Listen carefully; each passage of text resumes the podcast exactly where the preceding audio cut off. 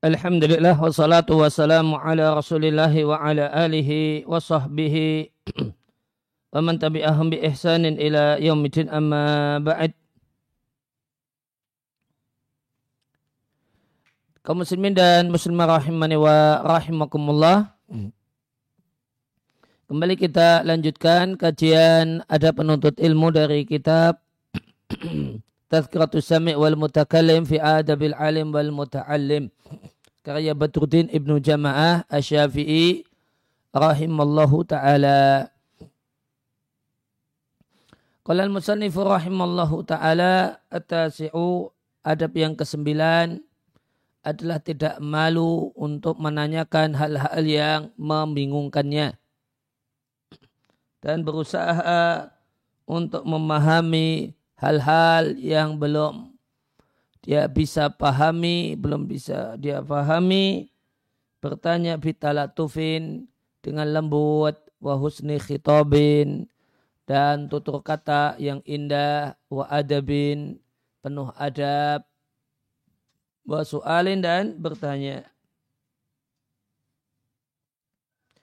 Husnu khitabin, uh, tutur kata yang baik, husnu adabin adab yang baik, wa husnu su'alin dan pertanyaan yang baik. Umar bin Khattab radhiallahu taala anhu mengatakan man raqa waj, man raqa wajhuhu raqa ilmuhu. Siapa yang lembek wajahnya maka lembek ilmunya. Siapa yang malu bertanya ya ilmunya itu pas-pasan. Mujahid mengatakan tidak akan belajar ilmu orang yang malu, tidak pula orang yang sombong. Orang yang malu dan sombong tidak bisa eh, belajar ilmu dan tidak akan belajar ilmu. Aisyah radhiallahu taala anha mengatakan semoga Allah menyayangi wanita-wanita Ansar. Lam yakunil haya'u rasa malu tidaklah menghalangi mereka untuk belajar agama. Ini Ummu Sulaim mengatakan kepada Rasulullah Shallallahu Alaihi Wasallam, Allah tidaklah malu untuk menyampaikan kebenaran. Apakah wanita memiliki kewajiban mandi? Idah talama jika mengalami ihtilam atau mimpi basah. Wali ba'dil Arabi sebagian orang Arab mengatakan walaisal ama tula su'ali wa innama. Dan bukanlah yang namanya buta itu lama bertanya wa innama hanyalah tamamul ama tulus sukuti alal jahli. Adalah lama diam dalam kebodohan Waqat kila dan dikatakan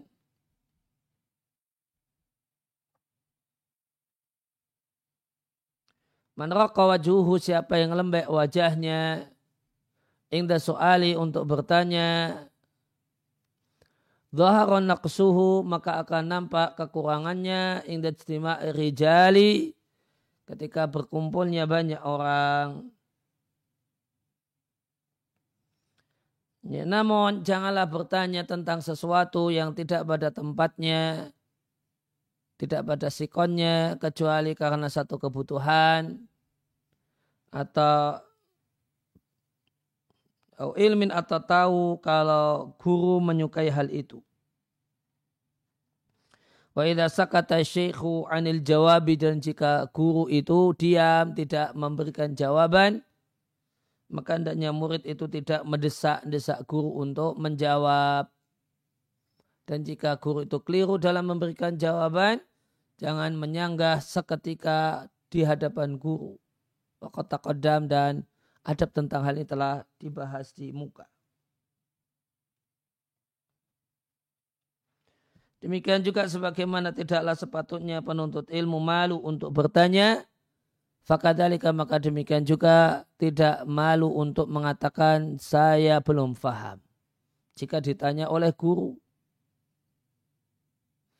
Lianna dalika karena ucapan karena malu untuk mengatakan saya belum faham itu akan menghilangkan menghilangkan darinya maslahat dunia dan maslahat ajilah masal, maslahat akhir.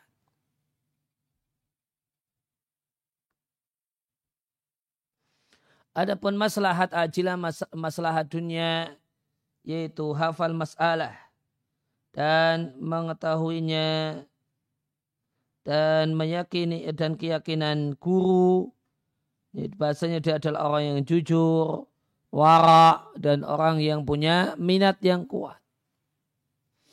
Sedangkan maslahat akhirat ketika seorang murid itu e, mengatakan ya saya tidak faham kalau memang tidak faham maka itu mengandung maslahat akhirat yaitu selamat dari bohong, kemunafikan dan terbiasa at-tahqiq melakukan penelitian. Al-Khalil Ibn Ahmad Al-Farahidi mengatakan manzilatul jahli posisi kebodohan itu di antara rasa malu dan kesombongan. Dan telah lewat dalam adab guru, hendaknya guru tidaklah menanyai murid yang pemalu, apakah engkau faham? Bal yatawassalu ilal ilmi, namun hendaknya guru itu mencari sarana untuk mengetahui kualitas pemahaman muridnya dengan bitorhil masaili dengan menyampaikan sejumlah pertanyaan kepada murid pemalu.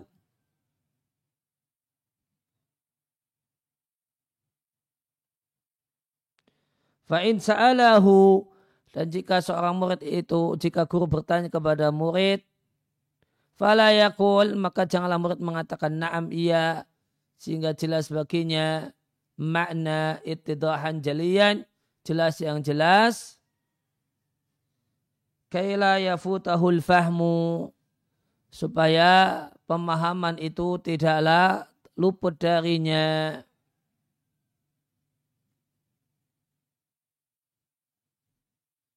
Dan supaya tidaklah dia tertimpa gara-gara kebohongannya al-ithmu dosa. Supaya dia tidak tertimpa dosa gara-gara berbohong. Kalau syari wa faqahullahu Musanib rahimallahu ta'ala menyebutkan adab yang kesembilan. Min adabil muta'allimi. Di antara adab muta'allim.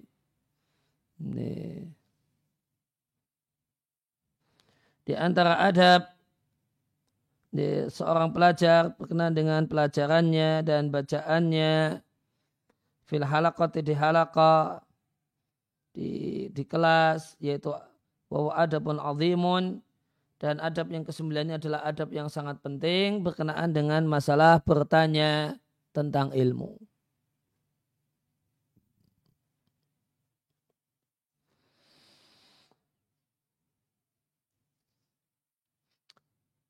Busana Ibrahim Allah Ta'ala telah melipat hal-hal yang menjadi maksud beliau ya, telah atau telah menyisipkan ya telah ya, bukan melipat di sini melipat sehingga di dalamnya terdapat apa yang beliau jadikan maksud.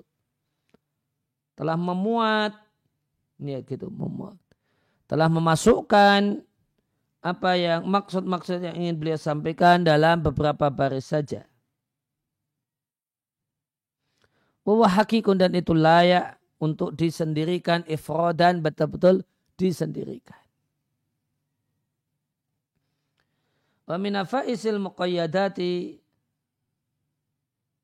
dan di antara catatan yang sangat berharga adalah apa yang dibawakan oleh Ibnul Qayyim di I'lamul Waqi'in dan Syatibi di kitabnya Muwafaqat min adabin jammatin ini berupa adab yang banyak atau sejumlah ada berkenaan dengan ada bertanya dalam ilmu.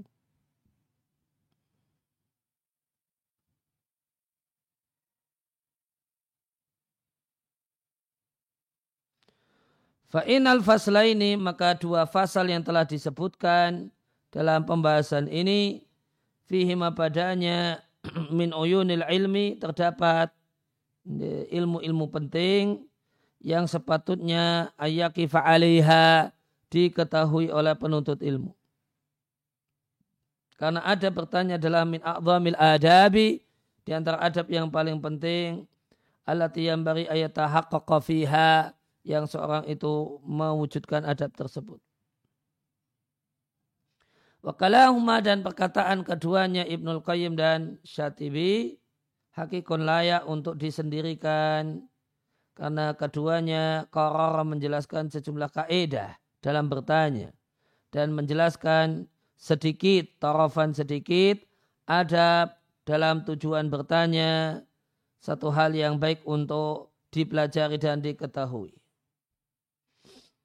Musanib penulis rahimahullah ta'ala menyebutkan di antara ada bertanya adalah tidak malu. Seorang pelajar tidaklah malu untuk menanyakan hal-hal yang membingungkannya. Dan berupaya memahami hal-hal yang belum bisa dia pahami. Dan bertanya itu dengan lembut, dengan husni khitabin, dengan bahasa yang baik, adab yang bagus, dan bertanya yang bagus. Kemudian beliau rahimallahu taala membawakan sejumlah asar riwayat yang berisi motivasi untuk mencari ilmu dengan cara bertanya. Dilihatkan dari Azur rahimallahu taala, beliau mengatakan ilmu itu seperti gudang yang ya, kunci untuk membukanya adalah bertanya. Artinya gudang-gudang ilmu itu dibuka dengan bertanya tentang ilmu. Dan di antara yang dibawakan oleh penulis rahimahullah ta'ala adalah perkataan Umar Ibn Khattab radhiallahu anhu siapa yang lembek wajahnya maka lembek ilmunya diatkan ad-darimi sanatnya terputus. Dan juga diatkan ad-darimi namun dari perkataan Amir Ash-Sha'bi Ibrahim An-Nakhai yang keduanya dari tabi'in dan sanat e, sampai kepada keduanya itu sahih.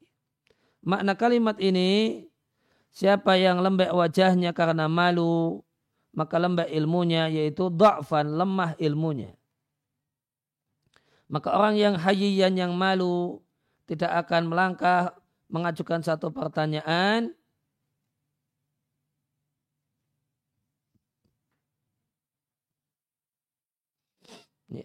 maka tidak akan berani bertanya sehingga dia tidaklah bisa menyimpulkan atau mendapatkan ilmu dari guru-gurunya, maka terlipat dan hilang darinya ilmu yang banyak.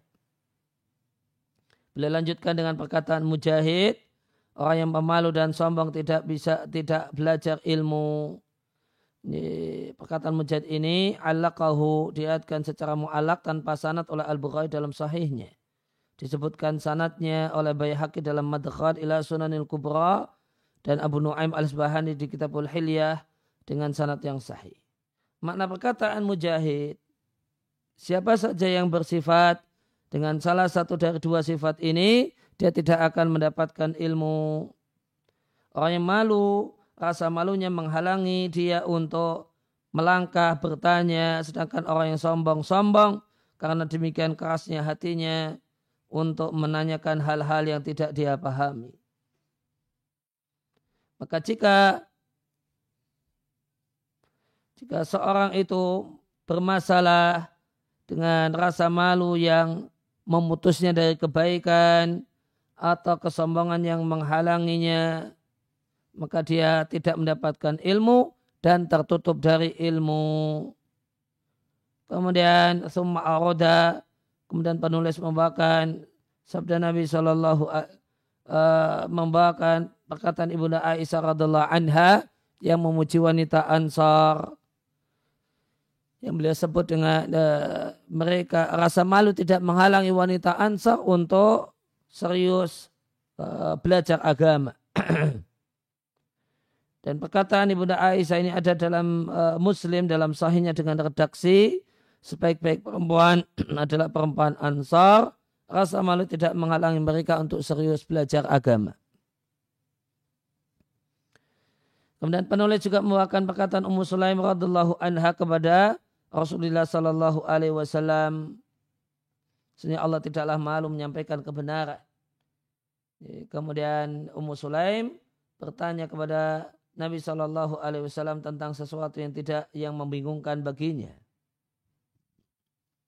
Fimat yaitu dalam kasus wanita mengalami idah talamat ihdahunna jika salah satu mereka itu ihtilam mimpi basah dalam tidurnya apakah ada kewajiban mandi ataukah tidak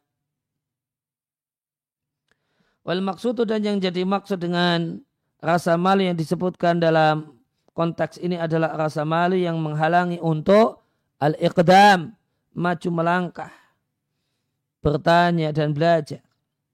Dan mendorong untuk al-ihjam mundur.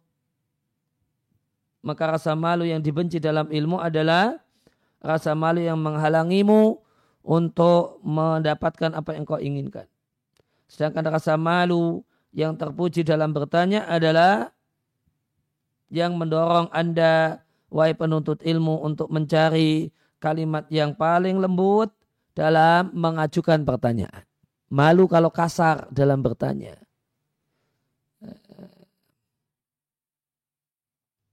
Sehingga kesimpulannya rasa malu dalam konteks bertanya dan ilmu itu ada dua macam. Yang pertama rasa malu yang dibenci itulah yang mendorong untuk mundur dan menghalangi untuk maju bertanya.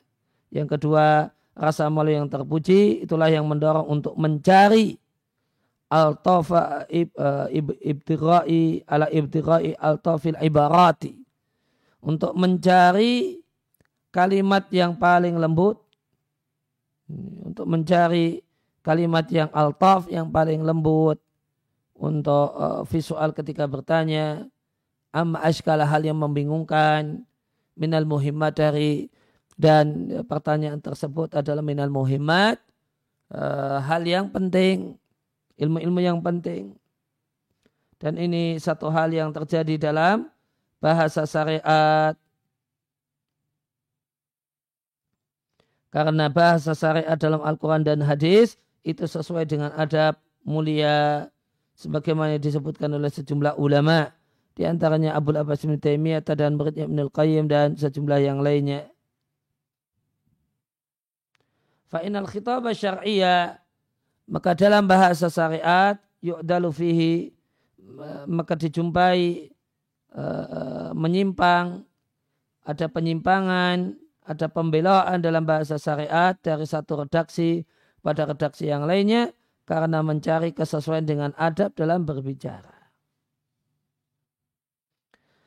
Wahakikun maka layak selayaknya bagi penuntut ilmu untuk memilih-milih redaksi yang akan dia gunakan untuk bertanya falaisa su'alin maka tidak semua pertanyaan anna lahu wa khatara fi nafsihi yang terlintas dalam dirinya uh, yubadir dia segera menampakkannya segera menyampaikannya namun tidaklah dia ya takhayyaru memilih-milih redaksi yang indah yang dengan redaksi tersebut dia sampaikan pertanyaannya. Jadi ada kosakata anna lahu.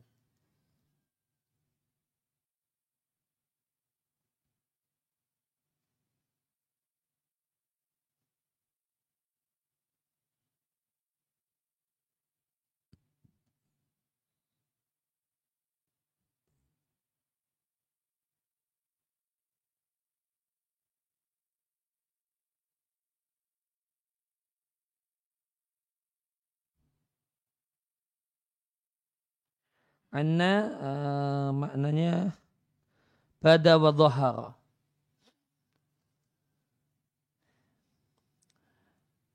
Maka tidak semua pertanyaan yang nampak baginya atau terbetik pada dirinya wa dan terlintas pada jiwanya segera dia sampaikan. Namun hendaklah memilih redaksi yang terindah yang dengan redaksi tersebut dia sampaikan pertanyaan itu. Fa'inal insana maka seseorang terkadang bertanya tentang sesuatu yang telah ditanyakan oleh temannya. Akhirnya eh, temannya yang dijawab dan dia ditinggalkan. Hal ini dikarenakan temannya itu mencari redaksi yang tepat dengan adab. Wadakal akhir sedangkan orang itu menggunakan ibaratin kalimat tanbu anil afhami. Au fiha atau pada kalimat tersebut terdapat adab yang jelek. Atau la yuhibu syekhu atau guru tidak menginginkan untuk yubadir bimisliha. Atau yubadar segera diajukan pertanyaan semacam itu di majelis semacam ini sehingga beliau berpaling sehingga guru berpaling darinya.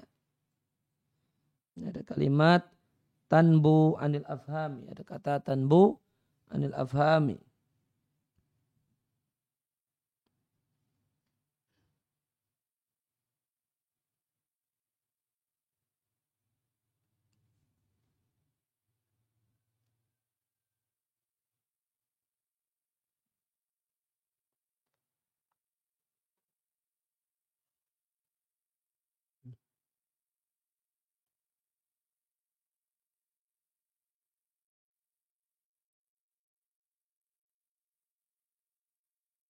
tidak cocok karena tidak cocok.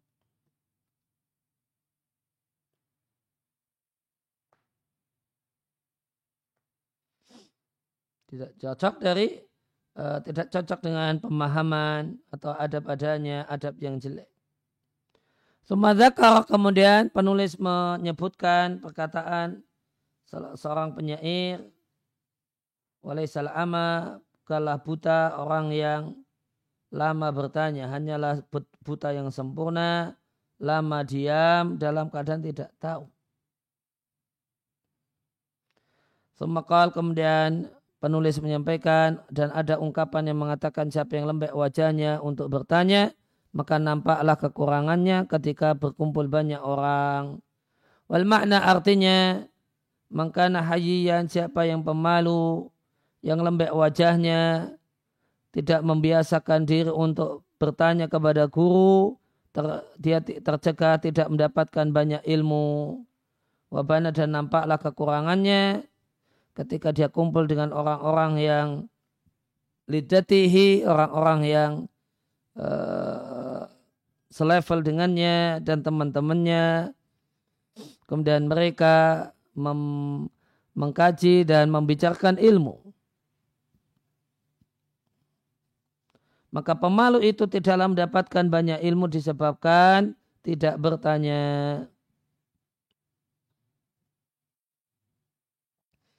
Kemudian uh, penulis menyampaikan di antara adab adalah tidak bertanya tentang sesuatu di luar sikonnya kecuali ada kebutuhan atau mengetahui bahasanya guru menyukai hal tersebut.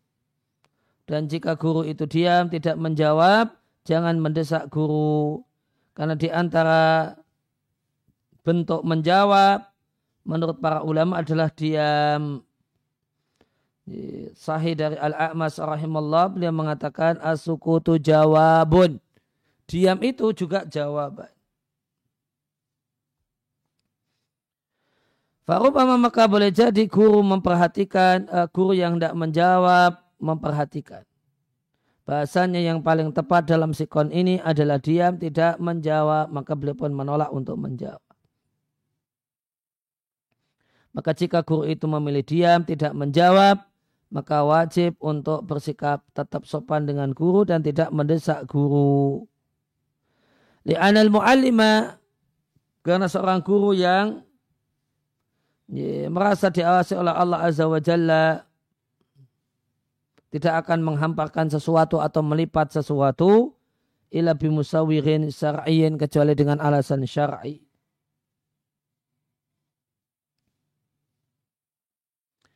Uh, waqad azuba dan telah telah hilang ilmu dari banyak orang yang mencari ilmu dan berbicara tentang ilmu di zaman ini. Mereka menyangka bahasanya diam dari memberikan jawaban adalah kelemahan, wa khawarun, dan adalah khawar. Maka hal yang paling sering terbetik dalam hati mereka bahasanya adalah kelemahan, lil khawfi karena ketakutan, Miman dari orang yang Allah berikan kepadanya kekuasaan. Dan ini adalah di antara kebodohan tentang Allah dan uh, syariat Allah. Karena orang-orang yang mengenal Allah dan aturan-aturan Allah mereka mengagungkan amrallahi kedudukan Allah dan kedudukan Allah. Mereka merasa takut dengan haibah dengan wibawa dan kekuasaan Allah. Lebih besar daripada ketakutan mereka dengan wahai batim dan wibawa mereka dengan salah satu penguasa di muka bumi. Fahum maka mereka para ulama jika mereka diam, hanyalah mereka diam untuk maslahat yang mendorong dan faktor syar'i yang mendorong untuk itu. Tadi ada kata-kata khawar.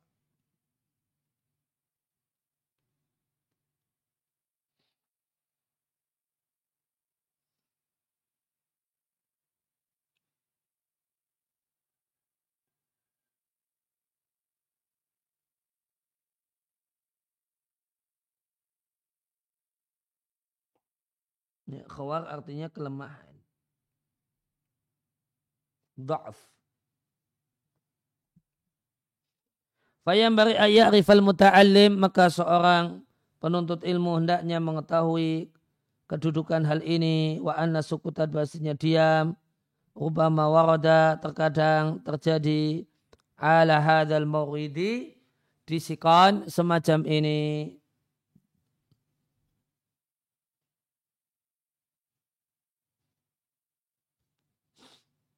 Ya, kemudian penulis menyebutkan di antara ada bersama guru adalah jika guru itu keliru dalam memberikan jawaban, maka tidak disanggah seketika. kalau kemudian penulis juga menyebutkan bahasanya sebagaimana tidaklah sepatutnya penuntut ilmu malu untuk bertanya, maka demikian juga adalah tidak malu untuk mengatakan saya belum faham. Kemudian penulis rahimahullah ta'ala menjelaskan wajah penjelasan hilangnya masalah dunia dan akhirat gara-gara malu mengatakan saya tidak faham. Adapun masalah dunia maka merekam permasalahan dan mengetahuinya dan keyakinan guru bahasanya muridnya ini adalah seorang yang jujur warak dan seorang yang minat kuat untuk belajar. Fa'inau yafutuhu maka dengan malu untuk mengatakan tidak faham maka hilanglah kesempatan isobatul ilmi untuk mendapatkan ilmu. Dan artinya akhirnya diyakini pada dirinya malaysa kadalik keyakinan dan anggapan yang tidak sebenarnya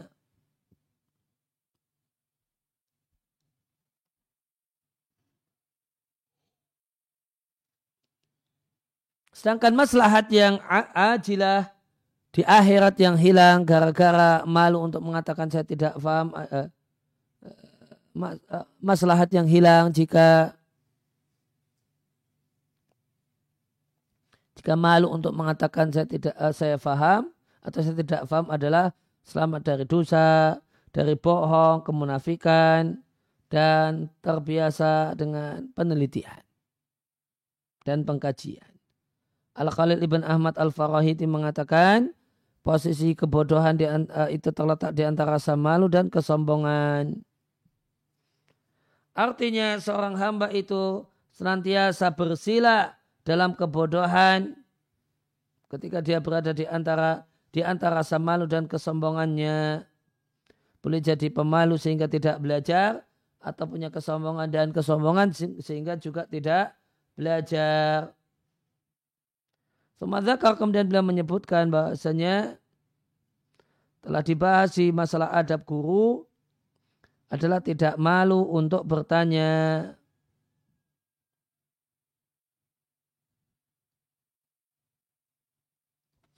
Ya, di antara adab guru adalah uh, la tidak menanyai orang yang pemalu. Ini khusus untuk pemalu, tidak berlaku untuk murid yang lainnya. Ini adalah adab khusus untuk murid pemalu. Jangan ditanyai murid yang pemalu apakah engkau paham.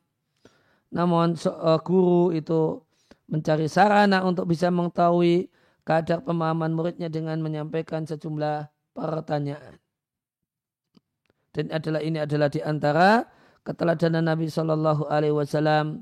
Beliau menyampaikan satu pertanyaan kepada para sahabatnya. supaya Nabi bisa mengeluarkan ilmu yang mereka dimiliki oleh para sahabat. Dan uh, dan hal ini telah menjadi judul bab dibuat oleh oleh Bukhari sebagai judul bab dalam Sahih Bukhari di Kitabul Ilmi. Dan jika guru menanyai seorang murid, maka janganlah murid mengatakan na'am iya sampai jelas baginya makna itidoahan jelas, jalian jelas supaya tidaklah hilang darinya pemahaman. Wa yudrikuhu bikadhibihi al-ithmu dan dia tidak mendapatkan dosa gara-gara bohong.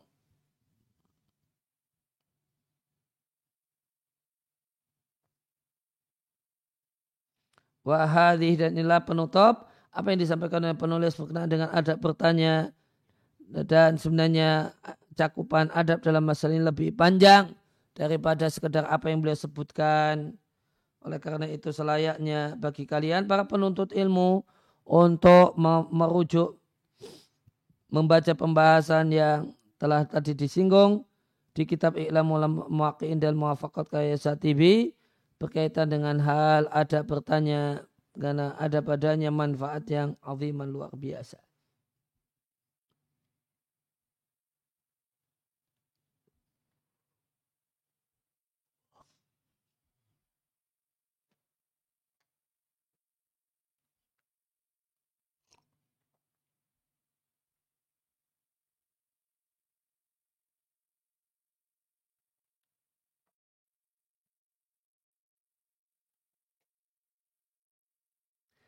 Ya, kemudian kita lanjutkan dengan adab yang ke-10. Kalau al-musannif rahimallahu taala al-ashiru adab yang ke-10 memperhatikan giliran. Fala yataqaddamu 'alaiha tidaklah maju eh, sebelum gilirannya tanpa ridha orang yang memiliki hak giliran. Diatkan bahasanya ada seorang ansar datang menemui Nabi Shallallahu Alaihi Wasallam bertanya kepada Nabi dan ada seorang dari sakib yang juga datang.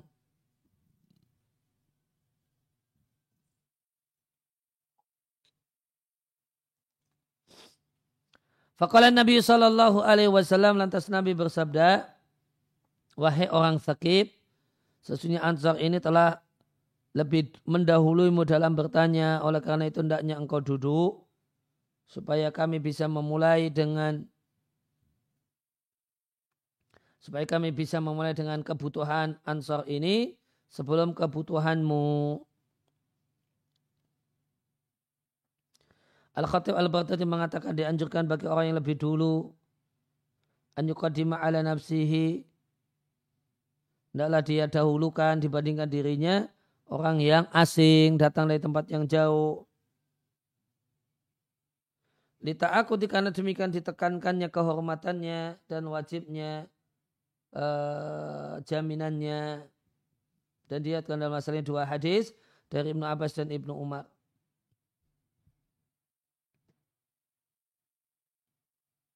Wakadhalika demikian juga idakan alil mutaakhir bagi yang belakangan itu terdapat kebutuhan mendesak. Wa alimahal mutaqaddim dan kebutuhan mendesak itu diketahui oleh orang yang gilirannya lebih dulu atau guru memberikan isyarat supaya dia didahulukan, maka dianjurkan untuk mengutamakan orang itu. Maka jika tidak ada satupun dari hal itu dan semacam itu, maka sejumlah ulama tidak menyukai mengutamakan orang lain dalam giliran. Karena membaca ilmu dan bersegera mendapatkan ilmu adalah amal ibadah dan mendahulukan orang lain dalam masalah ibadah itu makruh. Uh, dan uh, takatumun naubah, giliran yang depan itu akan terwujud dengan bitakatumil huduri. Dengan makin uh, segera hadir di majelis guru atau ke tempatnya.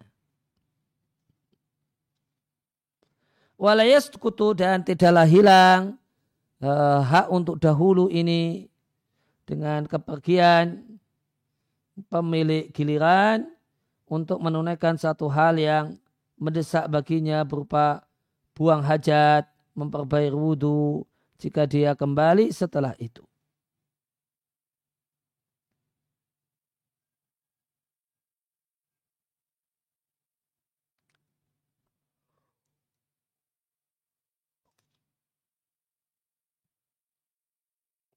Nah, kemudian wa idza tasawaqa jika ada dua orang yang tasawaqa wa tanaza'a dan berselisih maka dibuat undian di antara keduanya. Atau guru yang lebih mendahulukan salah satunya ingkana mutabari'an.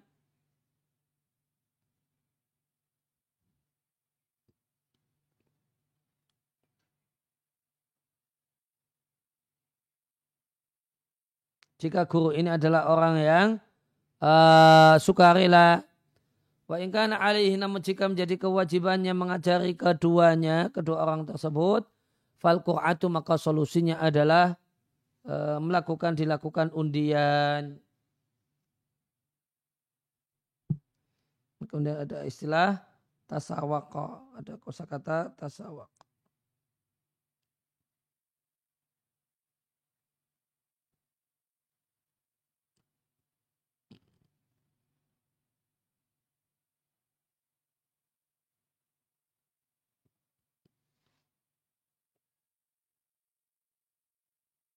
berdesak-desak, berebut. Tidak tasawakal isnani jika dua orang berebut atau desak-desak. Kemudian wa mu'idul madrasati dan mu'id dan asisten sekolah atau pesantren jika surita alaihi ada perjanjian badannya untuk mengajari warga pesantren via di dalam pesantren di satu waktu maka tidak boleh baginya mendahulukan orang-orang yang asing di waktu tersebut tanpa seizin mereka-mereka.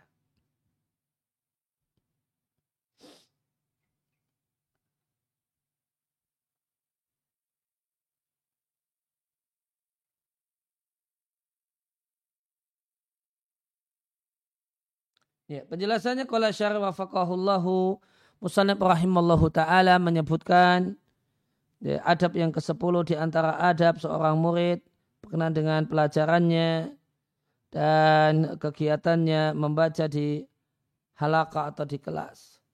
Bahasanya di antara adab seorang murid dalam uh, membaca adalah memperhatikan giliran, yaitu kadar yang telah ditentukan baginya mimma yusamma fi lisaniha. Lisanina yang dalam bahasa orang Arab sekarang disebut daur urutan. Maka dia tidaklah mendahului siapa pun. Dan tidaklah sepatutnya baginya untuk uh, ayat akhir telat dari waktu yang biasanya biasa menjadi haknya untuk membaca. Bal yura'i dalika hendaklah dia memperhatikan hal tersebut meroatan memperhatikan harisan antusias biha dalam membaca untuk tidak terlewat sedikit pun. Imam bisa bikin karena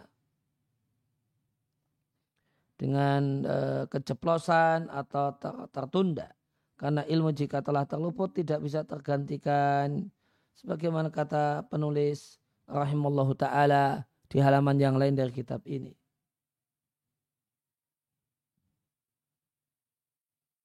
Wabayana dan telah kami jelaskan wajah penjelasan kenapa ilmu itu jika terluput tidak bisa digantikan wa anadali kalih tersu dan bahasa hal itu tidaklah khusus untuk ilmu yang disampaikan.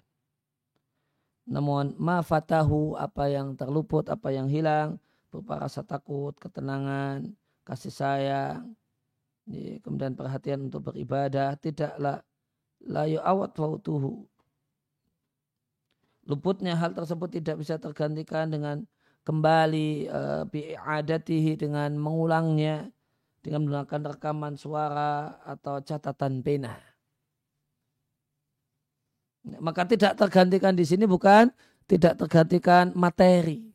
Karena kalau materi di zaman ini, ini ketika terluput, ketika terlewat, nggak kedengaran, itu bisa diulang dengan rekaman. Ya, tapi yang hilang, yang terluput adalah rasa takut, ketenangan, kasih sayang Allah, kemudian semangat untuk ibadah yang muncul di majelis ilmu. Kemudian penulis rahimahullah ta'ala menyebutkan hadis yang diatkan dalam masalah ini. Wawal asal dan dia adalah dalil yang suidat alaihi hadil mas'alatu permasalahan ini itu diagung-agungkan karenanya. Ada seorang ansar datang untuk bertanya pada Nabi dan datang orang sakit. Dan Nabi mengatakan orang sakit, ansar yang telah mendahuluimu dalam bertanya, maka engkau duduk saja supaya kami bisa mulai dengan hajat ansor ini sebelum hajatmu. Dan hadis ini dilihatkan oleh sejumlah ulama di antaranya atau Barani dalam Al-Mu'jam Al-Kabir, Bayhaqi dalam Dalail Nubuwah dari Ibnu Umar. Sanatnya dinilai Hasan oleh Bayhaqi dan sebenarnya ada padanya kelemahan. Namun hadis ini memiliki sejumlah penguat dari Anas bin Malik, Ubadah bin Samit dan boleh jadi Kesimpulan dari uh, saya Salah al-Usaimi, warubama dan boleh jadi hadis ini bisa dinilai hasan dengan gabungan dari itu semua dengan mempertimbangkan bimulahadati mahallihi dengan memperhatikan letaknya atau posisi hadis ini yaitu dia adalah bagian dari hadis-hadis tentang raqaik melembutkan hati dan adab Wa mislu dan kalau hal semacam ini maka perkara padanya di antara adalah ausak lebih longgar. Kemudian penulis rahimallahu taala menyebutkan perkataan Al-Khatib Al-Baghdadi di kitabnya Al-Jami. Al-Khatib mengatakan dianjurkan bagi orang yang dulu untuk mendahulukan dibandingkan dirinya orang yang asing. Maka di antara adab untuk riayah memperhatikan giliran adalah orang yang sampai padanya giliran kemudian dia menjumpai orang asing di belakangnya maka di antara adab dia persilakan orang asing tersebut. Lihakil gharib karena ini adalah hak orang yang asing, orang yang datang dari tempat yang jauh. Karena orang yang datang dari tempat yang jauh untuk mendatangi seorang guru, dia datang dari uh, kharijil balad, dari daerah lain, dia memiliki hak untuk mendapatkan jamuan. Wahmat dan kehormatan untuk memperhatikan hak ini telah disebutkan dalam syariat karena syariat memerintahkan untuk memuliakan eh, tamu. Dan di antara bentuk memuliakan tamu adalah memperhatikan hal ini fi dalam masalah haknya dalam ilmu. Dengan bentuk uh, di antara memuliakan tamu, uh, mempersilahkan tamu itu untuk bertanya terlebih dahulu. Jadi jika ada penanya, ini, ini satu daerah dengan ustadznya, dengan penanya dari luar, maka penanya yang datang dari tempat jauh yang nanti akan pulang, ah itu lebih berhak untuk mengajukan pertanyaan. Adapun yang satu lokasi, satu lingkungan dengan ustadznya nanti bisa tanya di waktu-waktu yang lainnya.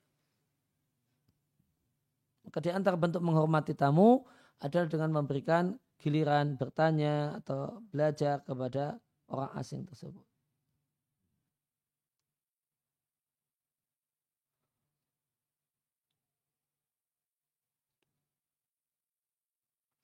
Wasabaqat tanbih dan telah lewat isyarat pada kaidah ini bahasa di antara jalan lurus salaf adalah memperhatikan hak-hak Uh, orang-orang yang asing datang dari tempat yang jauh dalam mengambil ilmu.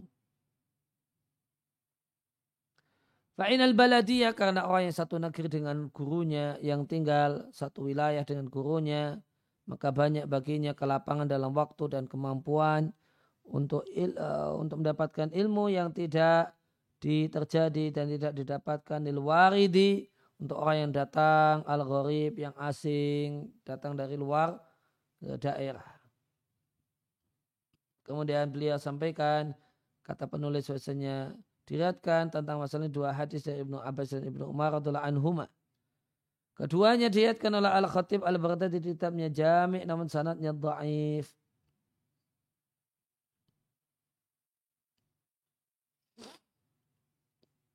Kemudian uh, penulis rahimahullah ta'ala menyampaikan Demikian juga jika yang belakang itu punya kebutuhan yang mendesak, ini diketahui oleh orang yang lebih depan atau ada isyarat dari guru supaya dia didahulukan, maka dianjurkan untuk mengutamakan orang itu. Faidah alima jika seorang guru mengetahui atau jika e, seorang itu mengetahui bahasanya ada kebutuhan mendesak bagi al-mutaakhir orang yang gilirannya belakangan.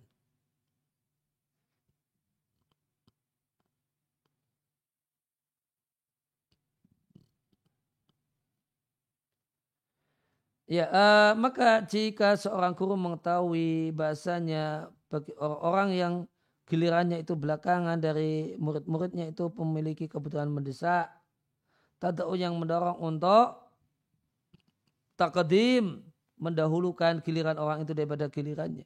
Maka qaddamahu hendaklah dia dahulukan orang itu. Atau guru berisyarat kepadanya akan mendahulukan fulan, maka dianjurkan baginya untuk uh, lebih mengutamakan fulan untuk mendapatkan bagian dalam naubah giliran bertanya. Dan jika tidak ada satupun hal di atas atau semacam itu, sejumlah ulama tidak menyukai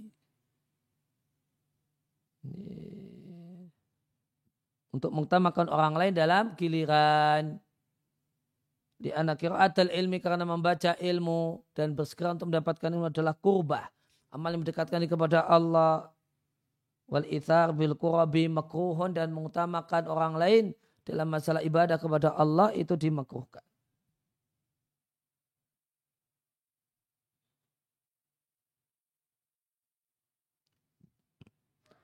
Dan keadaan kaidah yang disebutkan oleh penulis rahimahullah taala di sini kurang tepat karena kaidah yang dibangun di atasnya yaitu mengutamakan orang lain dalam masalah ibadah itu makro itu tidak tepat jika dimaknai mutlak tanpa rincian.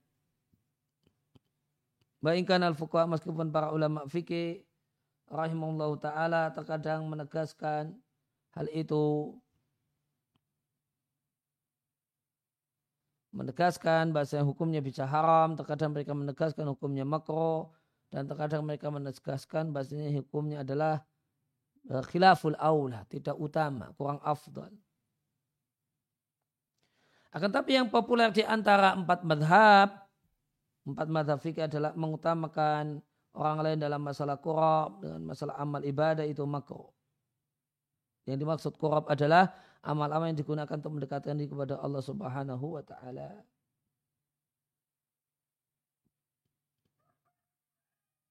Nah, Al-Ahdal mengisahkan hal ini dalam Faraid Al-Bahiyah. Ini mandumah untuk qaid fiqhiyah dalam madhab syafi'i. Al-Ahdal mengatakan wa yukrahul itharu syar'an bil qurabi wa huwa fima siwaha mustahabbu. Makro mengutamakan orang lain dalam syariat bil dalam masalah-masalah yang bernilai kurba, amal ibadah. Wahua dan mengutamakan orang lain untuk perkara selain ini hukumnya dianjurkan.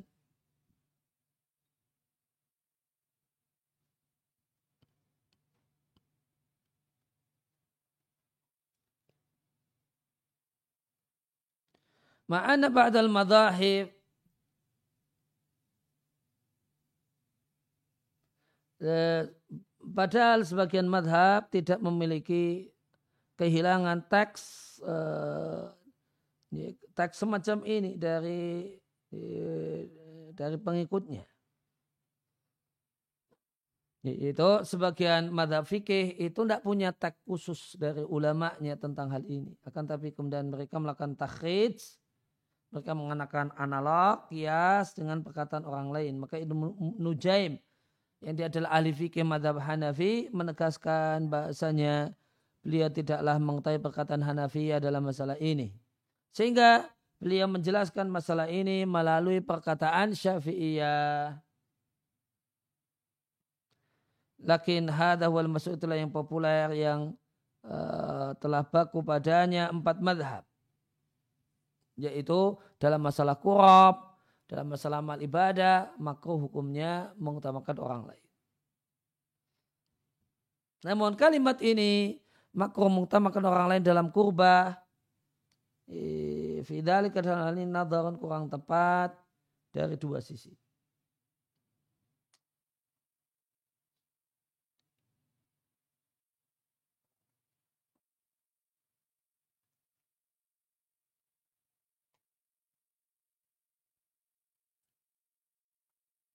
Yang pertama, bahasanya mengutamakan orang lain dalam masalah ibadah itu makruh, itu tepatnya adalah manakala fautuha kehilangan.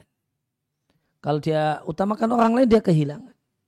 Adapun jika dia tidak kehilangan kesempatan tersebut, maka pada saat itu mengutamakan orang lain dalam masalah ibadah tidaklah dinilai makruh. Karena dia tetap mendapatkannya. Cuma masalah waktu saja. Yang makruh itu kalau diberikan kepada orang, dia tidak mendapatkannya. Yang kedua, anal hamil ala dalika. Bahasanya faktor pendorong untuk mengutamakan orang lain. Idaka nahwa iskot, maka jika itu dalam menghilangkan kepentingan diri,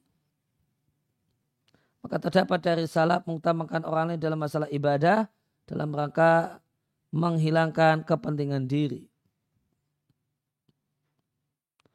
Maka Ibu Aisyah radhiallahu anha menghilangkan haknya berupa uh, keinginan untuk dimakamkan bersama suaminya Shallallahu Alaihi Wasallam dan ayahnya. Dan dia lebih mengutamakan fi dalam masalah pemakaman. Dia lebih mengutamakan Umar bin Khattab. Dan Mughirah ibn Syu'bah lebih mengutamakan Abu Bakar As-Siddiq Thumma kemudian kembali ditekankan inna mahala hadhihi surati bahasanya tempat dari uh, uh, uh, dari potret permasalahan ini yaitu makro mendahulukan orang lain itu idza kanal ithar jika mengutamakan orang lain menyebabkan hilangnya gilirannya untuk membaca. Adapun jika berdampak cuma belakangan telat. Falaisa dalika maka hal ini tidaklah menjadi falaisa dalika mahalallah maka tidaklah berlaku kaidah ini di sini kaidah itu di sini. Demikian disampaikan oleh Al-Ahmawi dalam Ramzu Uyunil Basair. Sehingga Faida uh, falau maka seandainya ada seorang yang mendahulukan kawannya dalam keadaan haknya itu tetap ada, haknya untuk membaca itu tetap ada, pada setelah kawannya la yu'addu dakhilan maka kasus ini tidaklah termasuk dalam permasalahan ini, permasalahan yang sedang kita bahas. Yaitu masalah kaidah mendahulukan orang lain itu makruh.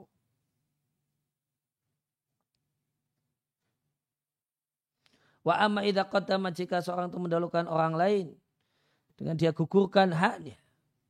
Wa tamtani ukira'atuhu dan dia menjadi tidak membaca karena sempitnya waktu maka ini adalah mahal tempat untuk permasalahan yang telah disebutkan. Tempat tepat untuk penggunaan kaidah al-itharu bil kurobi mengutamakan orang lain dalam masalah kurob dan masalah ibadah itu makruh. Fahiyah maka ini adalah mahal tempat untuk permasalahan yang telah disebutkan menurut para ulama dalam masalah ini. Jadi ada dua syarat atau untuk makro itu ya ketika dia berikan pada orang lain dia kehilangan hak. Kemudian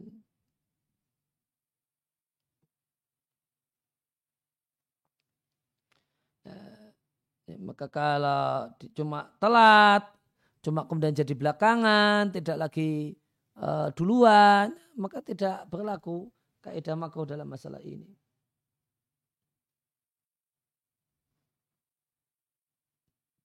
Demikian juga jika seorang itu mendahulukan orang lain, dia gugurkan haknya, dia menolak untuk membaca karena waktu yang sempit, maka inilah mahalul masalah.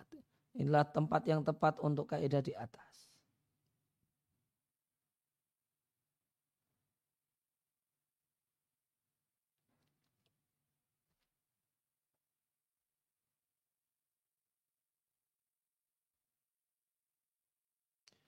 Sumakalan musannif kemudian beliau menyampaikan bahasanya hak untuk giliran membaca tidaklah gugur dengan seorang itu pergi untuk pergi ke, uh, untuk memenuhi kebutuhannya yang mendesak semacam buang hajat, memperbaiki wudhu jika dia kembali setelah itu.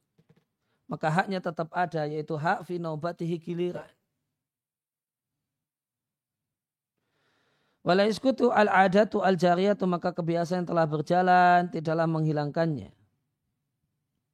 Filkiam ketika seorang itu berdiri untuk ilama taruh ilahil mar'u untuk melakukan hal-hal yang menjadi kebutuhan mendesak berupa buang hajat atau memperbaiki wudhu atau semacamnya mimma yalzamu yang menjadi satu kewajibannya dan tidak mungkin baginya untuk menunda-nundanya.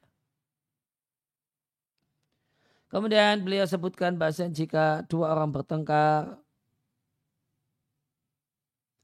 Wasaqaqul wahidin dan masing-masing dari keduanya menggiring dirinya untuk datang ke majelis pengajian.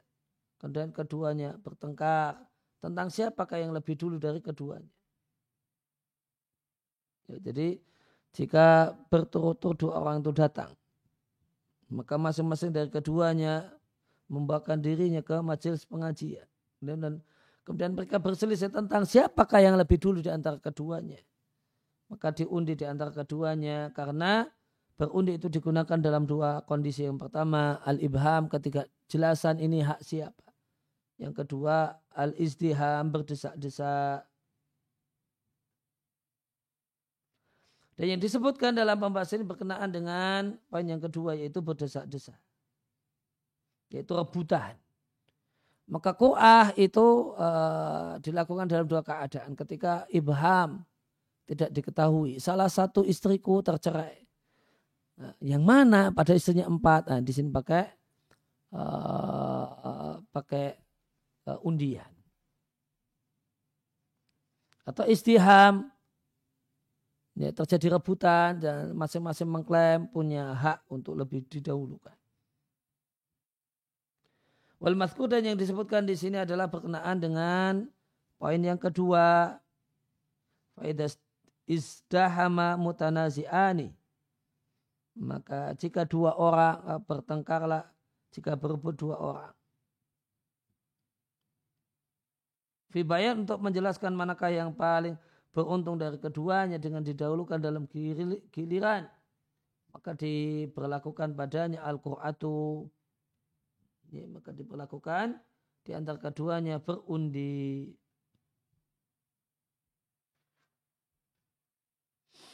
Atau guru uh, lebih mendahulukan salah satunya jika guru ini posisinya mutabari orang yang sukarela mengajar.